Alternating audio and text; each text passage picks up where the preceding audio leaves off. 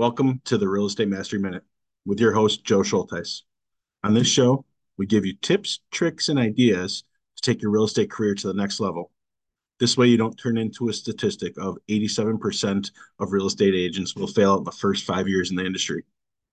Wanted to just continue on um, with the book by Dan Lok, L O K. Um, it's called Influence uh, 47 forbidden psychological tactics you can use to motivate, influence, and persuade your prospect. Um, another one that really it's just important to, to understand is that consumers will tune into your frequency. What that means is, you know what?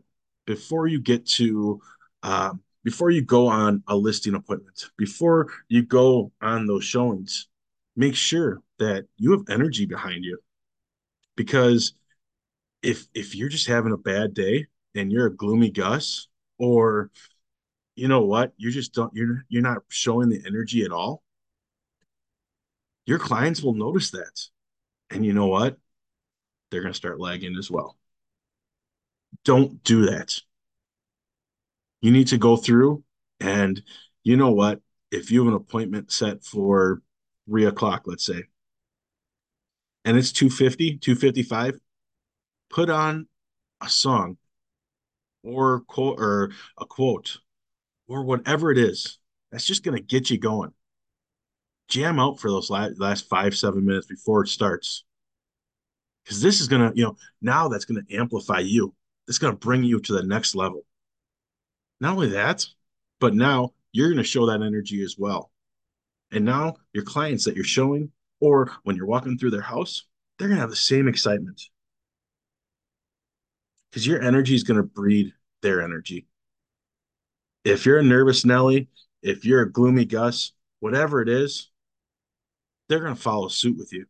Last thing you want to be doing is showing the house or going through their house, and now all of a sudden something bad happened, and you're you're just giving off that vibe they're going to do the same thing.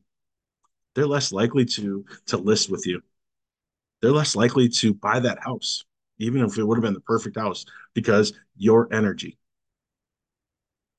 So make sure that when you're going out on those on those listing appointments, when you're meeting up with a client, whatever it is, that you're showing that energy.